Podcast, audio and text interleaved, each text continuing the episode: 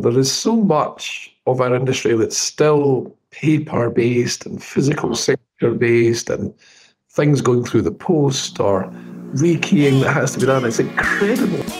Firstly, a warm welcome uh, to this, the next in our series of podcasts entitled A Sense of Identity. Um, today, I'm delighted to be joined by Anthony Rafferty, the C E O of Origo Services. Uh, so firstly, Anthony, thanks for uh, becoming our next victim, uh, victim, uh, uh, participant. Oh, it's a pleasure. It's a pleasure to be, you know, spending time speaking to you, Paul, is always time I've spent, so I'm delighted. Bless you. Cheers. And I will give you the money, I will give you the money, as I promised, uh, when we next catch up. um, I, I, just, just before we crack in, I know we sort of talked about some of the subjects I was hoping we could cover. I, I, what I did want to do was, um, you know, we've known each other a long time. People know we've known each other a long time. Um, You've worked in some big old life codes and then obviously moved into really exciting territory, you know, uh, Origo and the uh, F S Intact, uh, uh, uh, uh, FinTech business. But um, I was reflecting actually on my connection with Origo, which, uh, given the first question I was going to ask you, I thought might be a good entree. So my interactions with Origo go back such a long time. Um, I was th- I was thinking back and looking back on my records before we came into this session, and they actually date back to probably not far off when Origo first set up, back in eighty-nine or so, and the first message standards. I think we were the, a former business of mine, Webmar, were the first to adopt those standards. So for me, it's, you know, the, the ongoing relationship has been an absolute pleasure. You guys are always great to, we have great fun chatting to each other, but there's a, a much more serious side to all of this, of course. So thought what might be a good place to start would be if you could, for the audience, explain to those that are listening, uh, and as I say, thank, thanks for thanks for doing this. Um,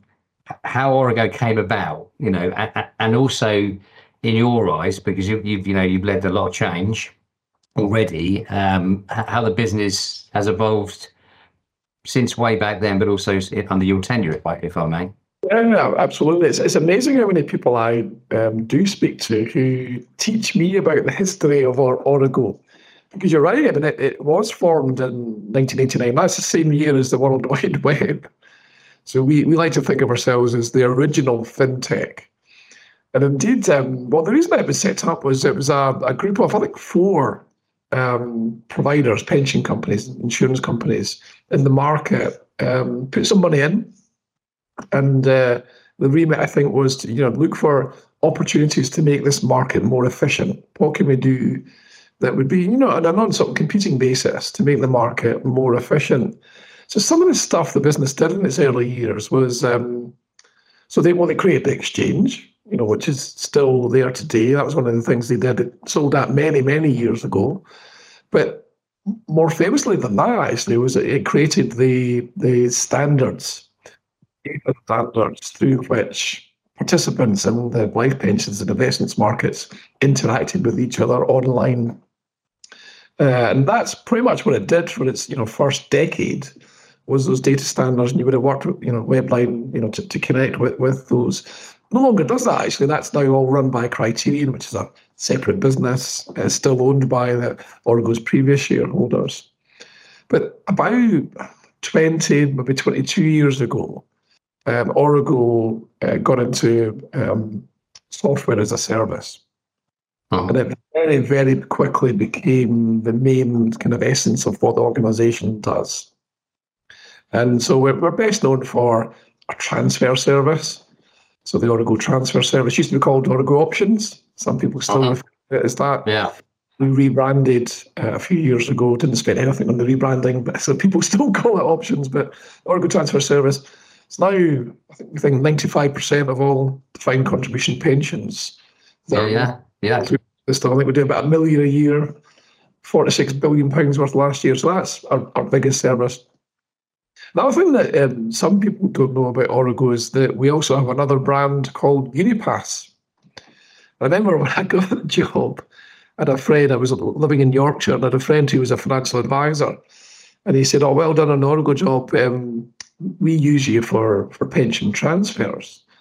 And I said, "Well, you probably use us for Unipass as well." And he lit up. I said, "That's not Origo, is it?" so, yeah. So financial advisors, actually, Unipass brand is, is better known than, than, than Origo. So we're now, you know, modern software as a service, fintech. We've got eight services and we're just about to add a ninth. Um, and the, the, the common theme across all our services is that we, we connect the financial services marketplace for the benefit of everyone. So I mean, it's go on. No, no, no, I was going to say, and that, that, that was that was where I was sort of leading with this, because I think people do have a misconception or understanding of the of the breadth of that tool set. You know, obviously I've been very familiar with Unipass and the Unipass yeah. and Mailock, and the integration of those pieces are, you know, proliferating out in the market. That's that's fantastic. But but that that wider tool set that, as you say, connects this financial services community.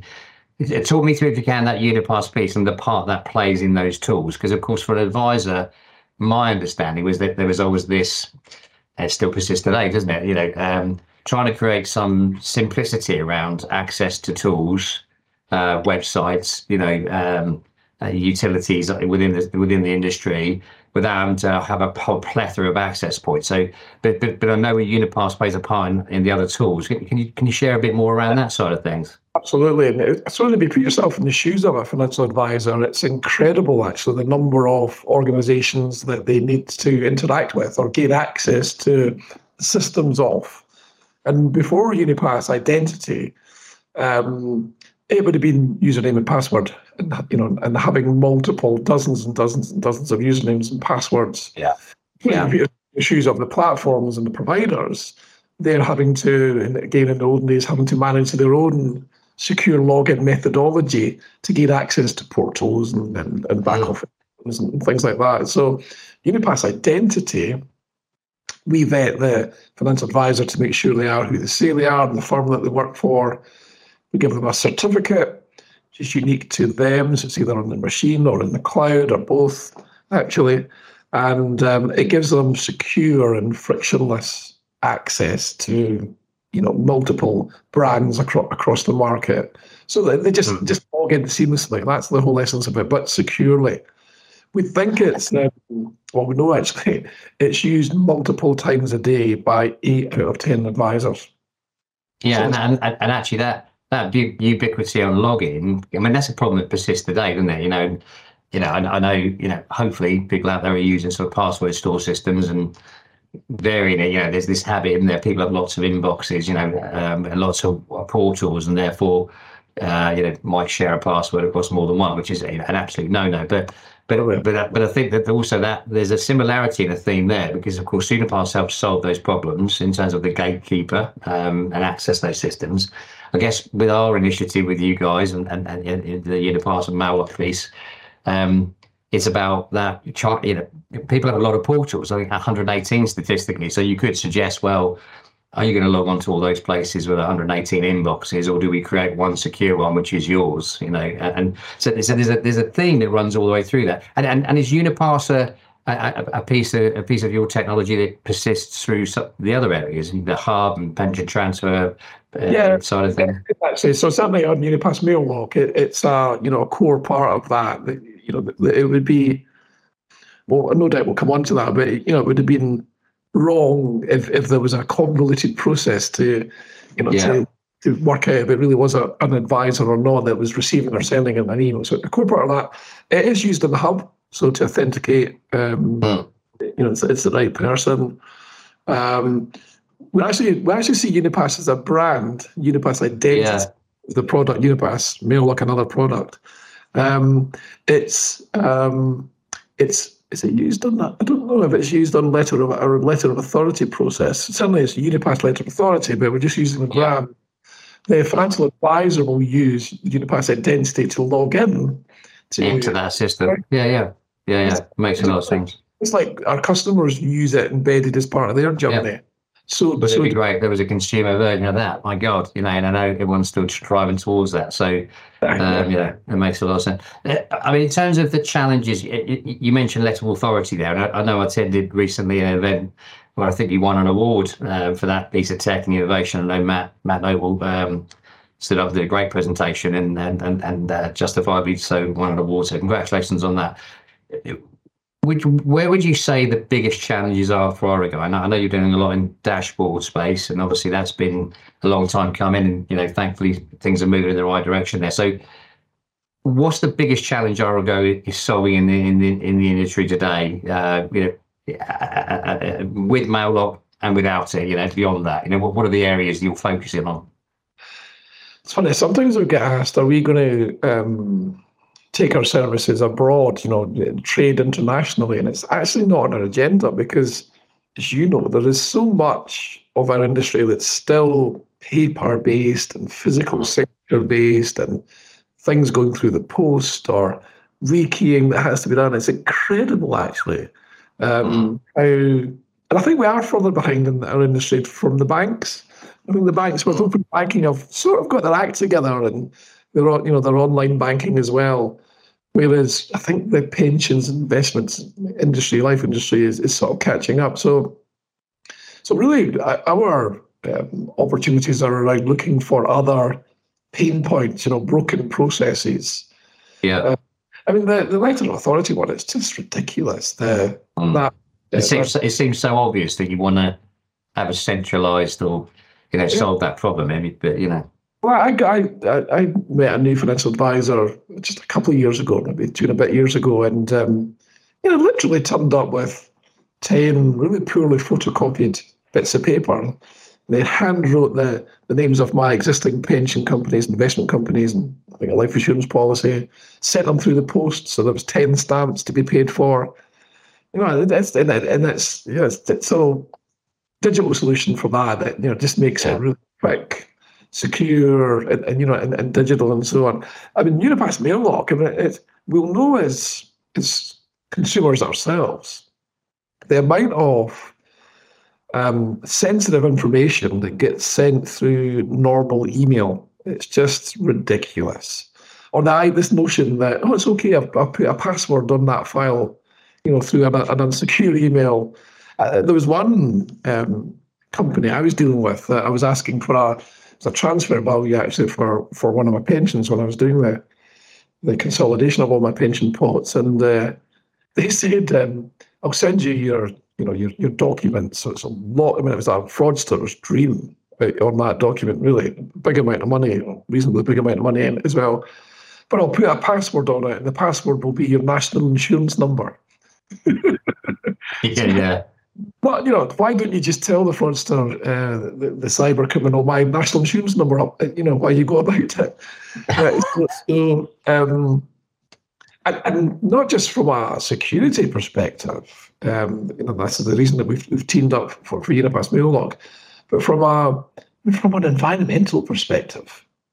Mm. You know, that, yeah, no, it, it, it's mad, isn't it? When, we, when we've talked about this together, and we've seen some of the success stories of some of the adopters that are now moving more uh, into not just the advisor comms, but their end customer, and also trying to automate some of those outputs. Because you quite rightly point out that, you know, the E S G sort of agenda, um, aside from economics, you know, given the, the cycle we're in, you know, saving money is obviously going to be really key, addressing security, all those things, but actually trying to help digitize what should be a more digitized industry. Ironically, you know, it feels feels strange to even say that, doesn't it? Given that you and I are from a technical background, you know, everything we do is with that in mind. But but it, that, those processes, they still persist. Letter of authority, like you say, at last, something actually having to solve that that, yeah. that bottleneck.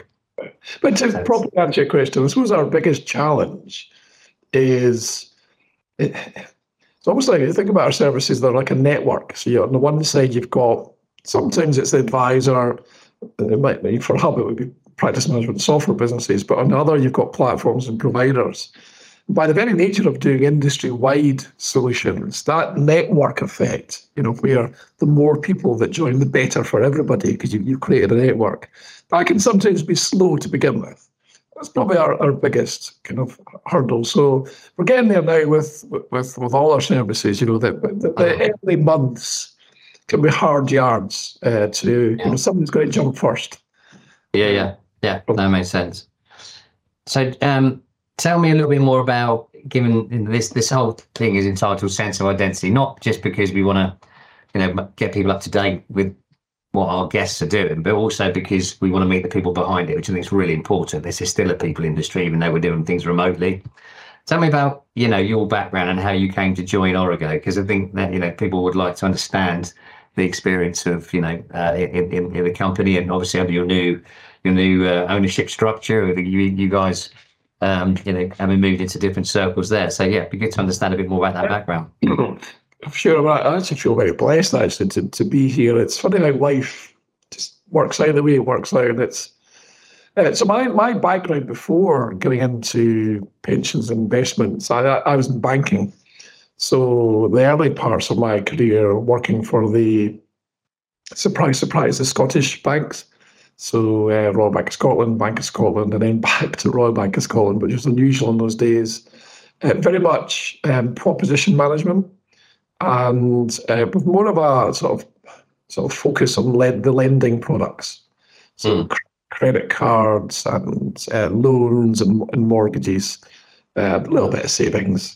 Uh, as well, but mostly the sort of lending products, um, and I, I loved that. It was a great um, being a proposition manager. It was great to get um, sort of end-to-end responsibility for for the product. So not just the features or the price, but the you know the customer service aspects of it, the sales, marketing aspects of it. It was a great learning ground for me, and I, I really enjoyed that actually. I I I left um, Royal Bank of Scotland.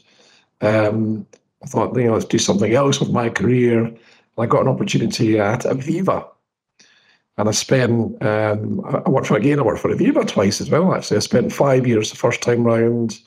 Um, initially in lending, so it was equity release. Um, looking after that proposition. Still to actually work in any business that uh, the customer advocacy score was higher than for those customers. Um. It's a, a great product, not right for everybody, but for those people, it's right for. It's a great uh, option.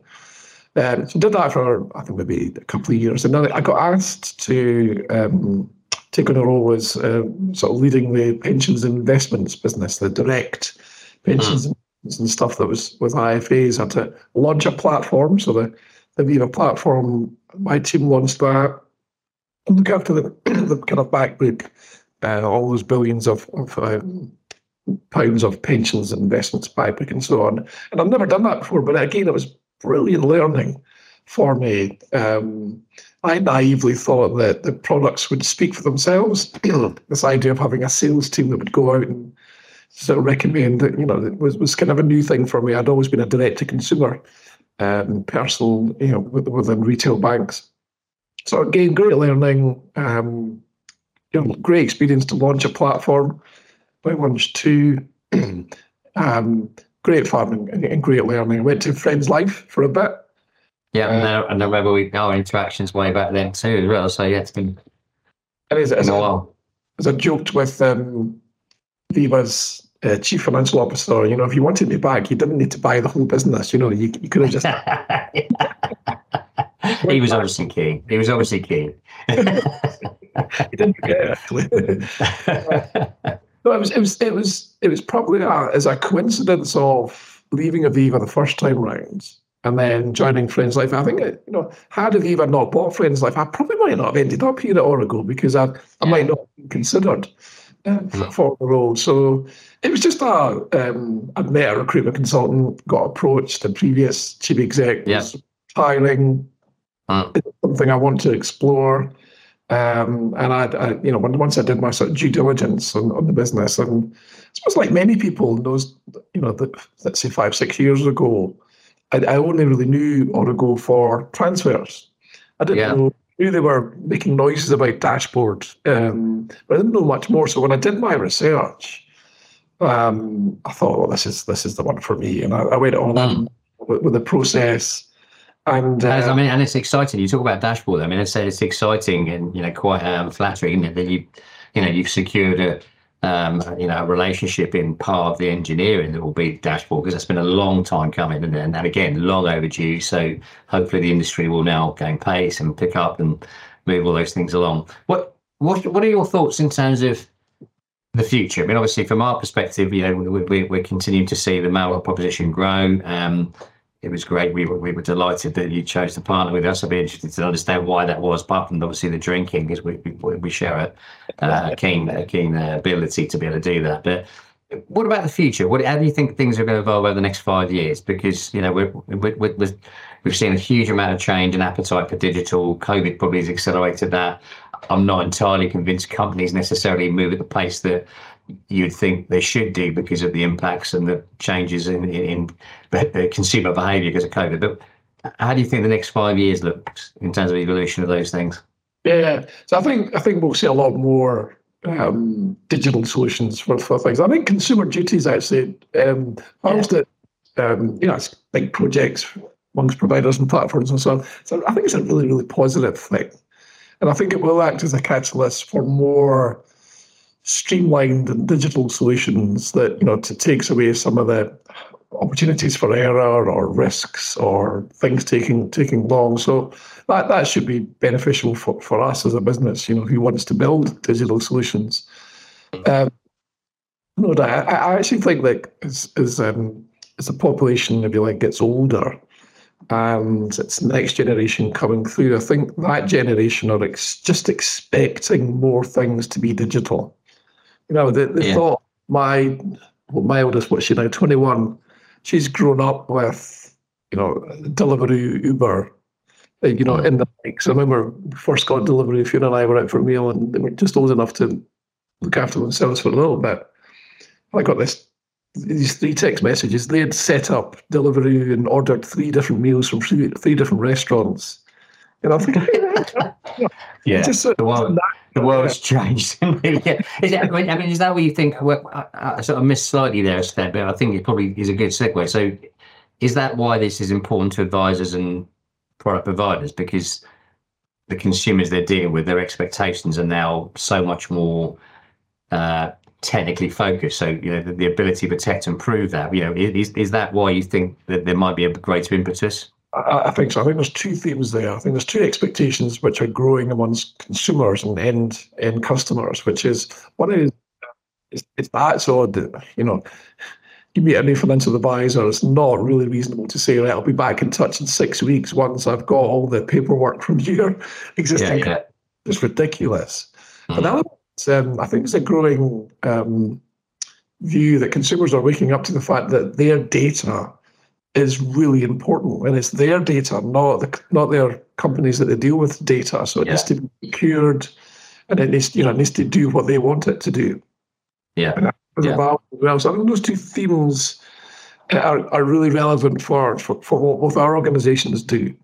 Yeah, no, I I, I agree. I think I think there's a, I mean, I think your your example is brilliant there because, you know, service expectations. You know, for me, you know, if something doesn't work quickly, uh, I lose interest really quick. I'm not a patient consumer. I, I don't think I'm unusual in that.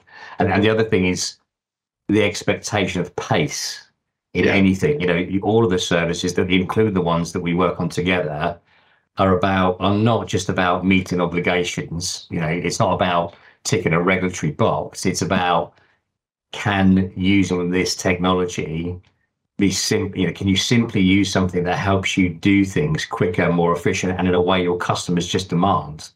Yeah. So it, it, it feels like, you know, as I say, both organisations are very wedded to that. I mean, we spent a lot of time, didn't we, together when we were first looking about the integration and how Mailock would work with Unipass and all those things, labouring over the work. It, it just has to work out of the box very simply. Um, yeah, uh, absolutely. And, and, and the letter authority one you mentioned before. Again, it's it's just it's just got to be easy, isn't it? You know, uh, otherwise yeah. it won't be used.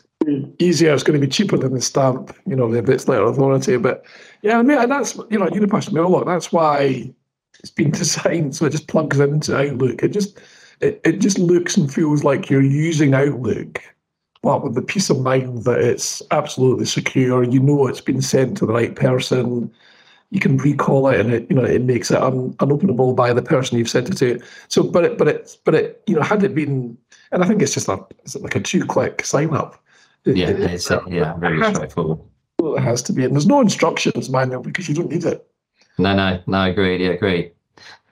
It's been really interesting. I, I always like to finish on something a bit more personal because some of the most, um, uh, well, profound statements I've had out of these sessions are. When people get a chance to think about their past and um, and advice they would give, I always ask the question, what advice would you give to your younger self, career-wise and otherwise? Is there is there, is there anything that, you know, may, maybe not one thing, but, you know, any yeah. words of wisdom you can share? One was was funny one that I can think of is um, I would have said if you if you visit Mexico, don't have the clams on the first night. I mean, yeah. It's before the pandemic, and I, I literally spent ten days in bed. So that's um, that's good. Good one. Serious. If I think back to sort of the middle part of my career, I mean, I, I used to be somebody that um, got quite stressed about stuff. That stuff, I would dwell on things, I would worry about stuff, and, you know, I could feel the adrenaline sort of pumping up. I just, I just thought that, that was there was something wrong with me, and I was maybe not well equipped with all that kind of stuff. People were better than me at dealing with that sort of stuff, and and. I, it was, when would that have been? Maybe about fifteen years ago, I, I actually discovered how the brain works and what stress is, so fight or flight response, and then uh, mindfulness as a way of just relaxing about things. And for the last, it took a couple of years to kind of master it, but probably for the last maybe thirteen years, I've, I've actually been like really, really calm. And it's been really beneficial for me personally and for my Uh, in my business life and my sort of family life as well. So that, that it would have been, message to my younger self would have been at the very start of your career, learn yeah. that stuff and make sure you look after yourself and that you're giving your brain a little break, and, and that things aren't really um, as bad as they might seem, because it, my first half of my career might have been a, a lot easier actually. So probably that would be the, the one bit of advice. Yeah. I think we, we underestimate the the power of the of the brain, and I think that most people are pretty intelligent, but I think what, what maybe holds a lot of people back is the the resilience to, you know, this crazy world that we live in and the, yeah. this environment. So I would have learned that sooner. Uh, yeah, no, no, that's a, it's a good one. And I, I have a suspicion at some point, I hope Sam, my colleague, usually is the one that does all the clever editing around this stuff, will post together. So far, every person has come up with a, you know, The the good words words of wisdom. If you're sitting together and get someone to listen yeah. to those alone, there's there's good lessons. So uh, that's that's really useful. Fantastic. Listen, I think I think um, you know, probably given where we're up to, we've been talking for long enough now. But um, thanks so much for agreeing to join in, in with our podcast. I hope uh, the listeners have got a bit more under the skin, not only of Origo but of Anthony uh, Rafferty. Um, and uh, yeah, thank you very much for for coming along. It's been a pleasure. I've enjoyed it. Thank you. Cheers, Anthony.